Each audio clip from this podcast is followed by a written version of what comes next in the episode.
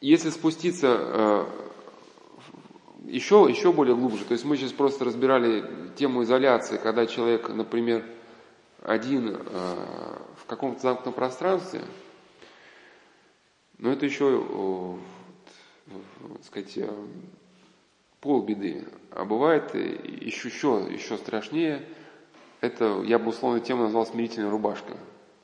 То есть, когда человек уже ограничен даже возможности передвижения даже вот по этой узкой камере. Ну, смирительная рубашка, я взял э, этот э, термин из романа Джека Лондона, так, который называется «Смирительная рубашка», вкратце э, роман разберу, там была история узника, которого пытали в тюрьме Сен-Квентин – ну, тюрьма Сан-Квентин находилась, находится в самой демократической стране мира, да, и его э, там жесточайшим образом этого заключенного пытали. Ну, то есть э, смирительная рубашка – это брезентовая, э, кусок брезентовой ткани со шнурами, да, когда, значит, обертывали в нее человека, упирались ему ногой в спину и начинали затягивать шнуры. И то есть этот брезент, который человек не мог растянуть, он настолько стягивал его тело, что человек не мог ни вздохнуть, ни выдохнуть, да, и в этом состоянии лежал. Использовал что-то подобное и у нас в карательной психиатрии. Если сегодня мы успеем, ну я лучше, чтобы сейчас не отвлекаться, завтра, если успеем об этом, поговорю, что в советские годы, вот особенно с верующими людьми, боролись э, через такую так называемую карательную психиатрию, ставили диагноз вялотекущая шизофрения. Ну, это был такой диагноз, который в мире не признавался, но по этому диагнозу э, можем поставить, поставить было кому угодно. Этот диагноз говорит о том, что у человека никаких э, выражений шизофрении нет, ну вообще никаких симптомов нету. Но это свидетельствует о том, что внутри него развивается какой-то патологический процесс. Просто он развивается вяло, скрытно, да? Ну и, соответственно, любого человека можно было упечь клинике э, напоминающий тюрьму, где там было что-то вот подобное. И один заключенный, который был еще в лагере, еще в советские годы, он рассказал, что и у них это было. Называлось укрутка, то есть человека еще больше, что-то еще более страшное, чем смирительная рубашка.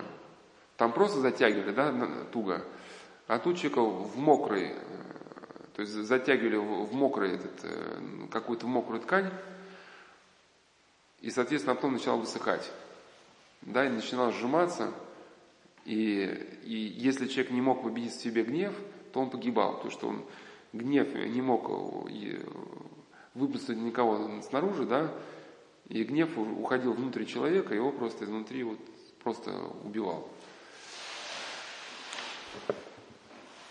Ну, конечно, надо понимать, что вот эта смирительная рубашка, это не то, что только для заключенных, это и любой другой человек, который не может по какой-то причине реализовывать свою активность. Да, вот был человек ученый, потерял возможность заниматься своим делом. Там были родители, погибли дети, вот там материнский уже, соответственно, инстинкт какой-то не может реализовать. То есть не можем реализовать свою привычную активность. Вот если начать э, даже с темы тяжкой болезни, ну сейчас распространить можно и на тяжкую болезнь, да? Никон Оптинский, вот как про него рассказывают. У него тоже что-то подобное в жизни было. Перед смертью у него была ужасная опухоль, которая распространялась с груди на правую руку и вызывала... А, это, прошу прощения, это вот сестра Анна была. Распространялась с груди на правую руку и вызывала неимоверное страдание. Батюшка благословил готовиться к постригу это был 1925 год, гонение. При этом он сказал, время неблагоприятное как для внешнего, так и для внутреннего монашества. Ну, то есть вот это время, 25 год, да, неблагоприятно для внешнего монашества тем, что монастыря нет.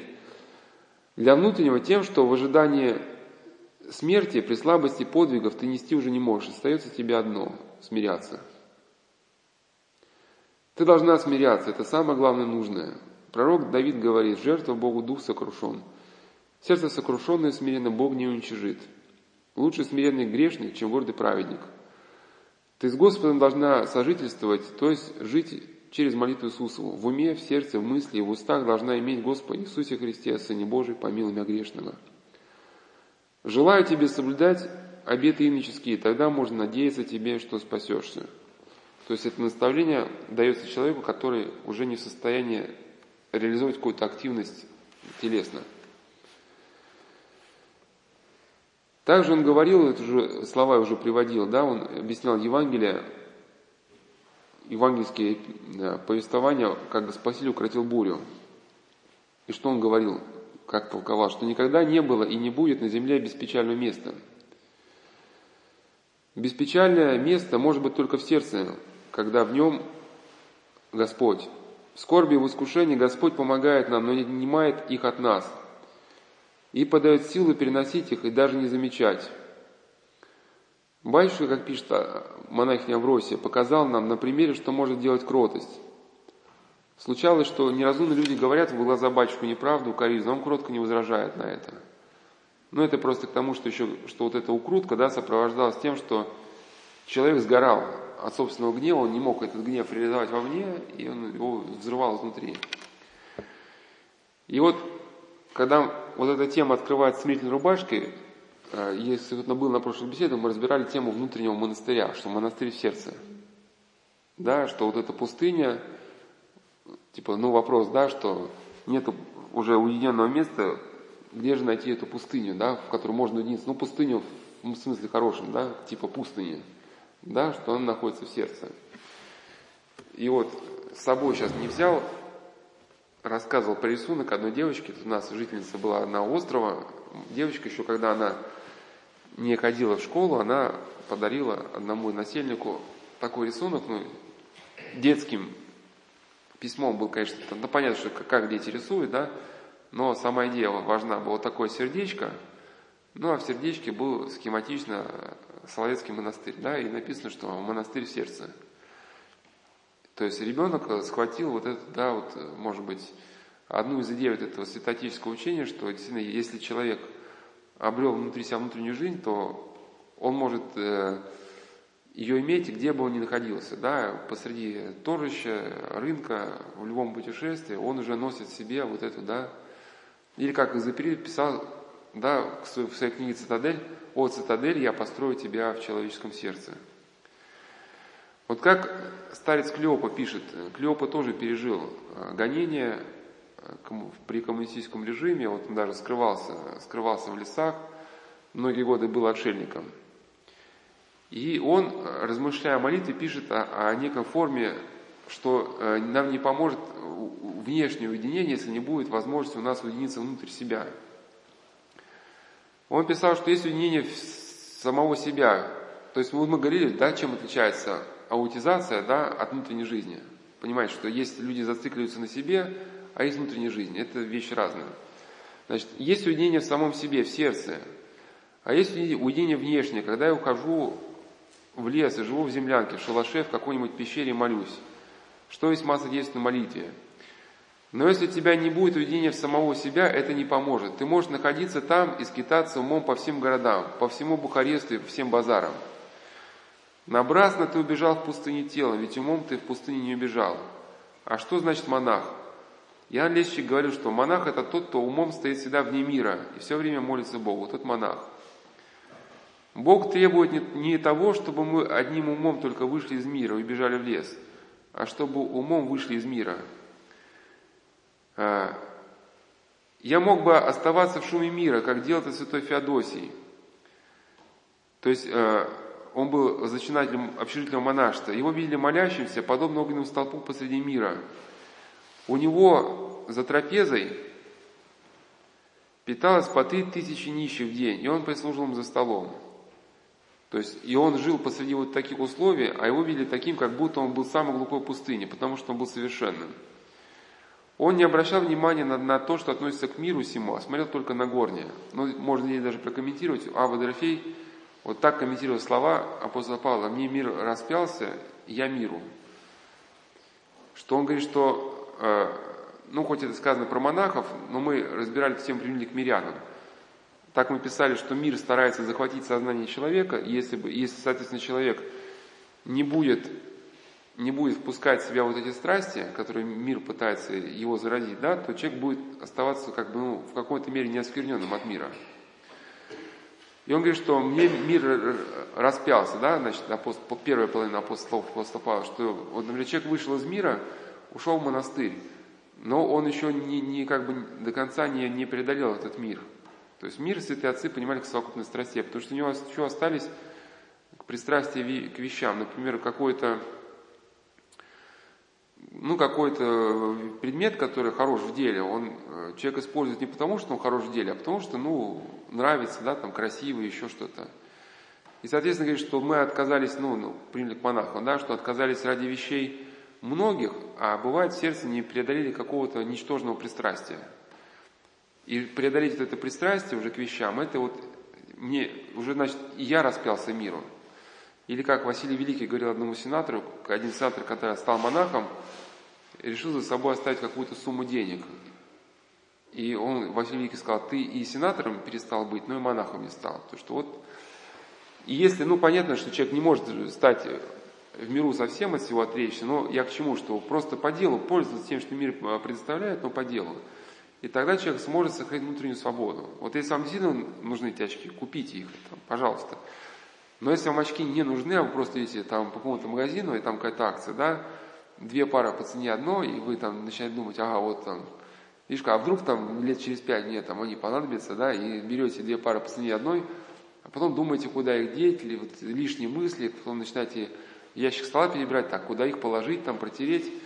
И вот это начинается все наполняться ум мыслями. Нам, людям, которые нуждаются в том, чтобы научиться молиться, необходимо прежде всего уединение в себя, Заперся в четырех стенах своего дома и можешь уединиться. Закрыл дверь и входишь в ключ сердца. Только там ты можешь спрятаться, чтобы молиться Богу в тайне. Семен Новый Богослов говорит, ум не может скрыться нигде среди творения. Ты можешь уйти в пустыню и в скалы спрятаться, можешь уйти куда угодно, но не можешь спрятать его в творениях. Самое глубокое место, где ты можешь сокрыть ум от мира, это клеть, сердце. Только в сердце ты можешь его сокрыть, ибо там он беседует с Иисусом, жеником словом, который имеет у тебя скрещение. Ум должен войти в сердце немым, глухим и слепым, чтобы он более не говорил, чтобы не слышал, не видел ничего из мира сего. Ну, о чем идет речь, что мы, когда молимся, не должны себе не представить никаких образов. Да. И сейчас уже закончу две мысли. И нечто подобное, вот в письмах есть Иоанна Алексеева, вот к этой теме смирительной рубашки, да, и он писал одной же женщине, которая осталась довольно поездкой в Италию. И он пишет, конечно, назидательно повидать тебе те места, о которых мы читаем. Наверное, тебя туда потянуло. Туда ехать нужно время и денег немало. А я знаю дорогу ближе, очень полезное и назидательное это место. Очень близко, ибо Господь его указал. Ибо вот Царствие Божие внутри вас есть. Советую тебе непременно самосильно стремиться туда. Да, вот ум человека в безмолвие не может прийти, вот скитаясь по, по образу мира. Ну, понятно, миряне сейчас мы, значит, не обсуждаем вот эту аскетическую мысль схождения ума в сердце, это вот не обсуждаем сейчас добротолюбие, обсуждаем только вот саму идею. Да, что вот, э, как-то уединившись себя, человек может освободиться от всех отпечатков вот этого мира. Почему эта тема важна очень для лагеря, да, потому что как бы корень всей этой мысли, да, это что если ума нет перевеса какого-то, то ум начинает обдумывать текущую внешнюю обстановку, начинает переживать, расстраиваться, да, и загоняет себя в какой-то тупик. И в заключение вот этого раздела, а дальше придем уже после перерыва смертной рубашки, это надпись, э, которая была сделана в советские годы на одной э, стене. Вы распинаете свободу, но душа человека не знает таков. И на фотографии вот эту надпись, заставляя счетами, уже начинают как-то ее там заделывать, да. Неизвестно, где эта надпись сделана, по всей видимости, это, наверное, Петропавловская, Петропавловская крепость. Вот, в советский год надпись была сделана, да, что как, ну,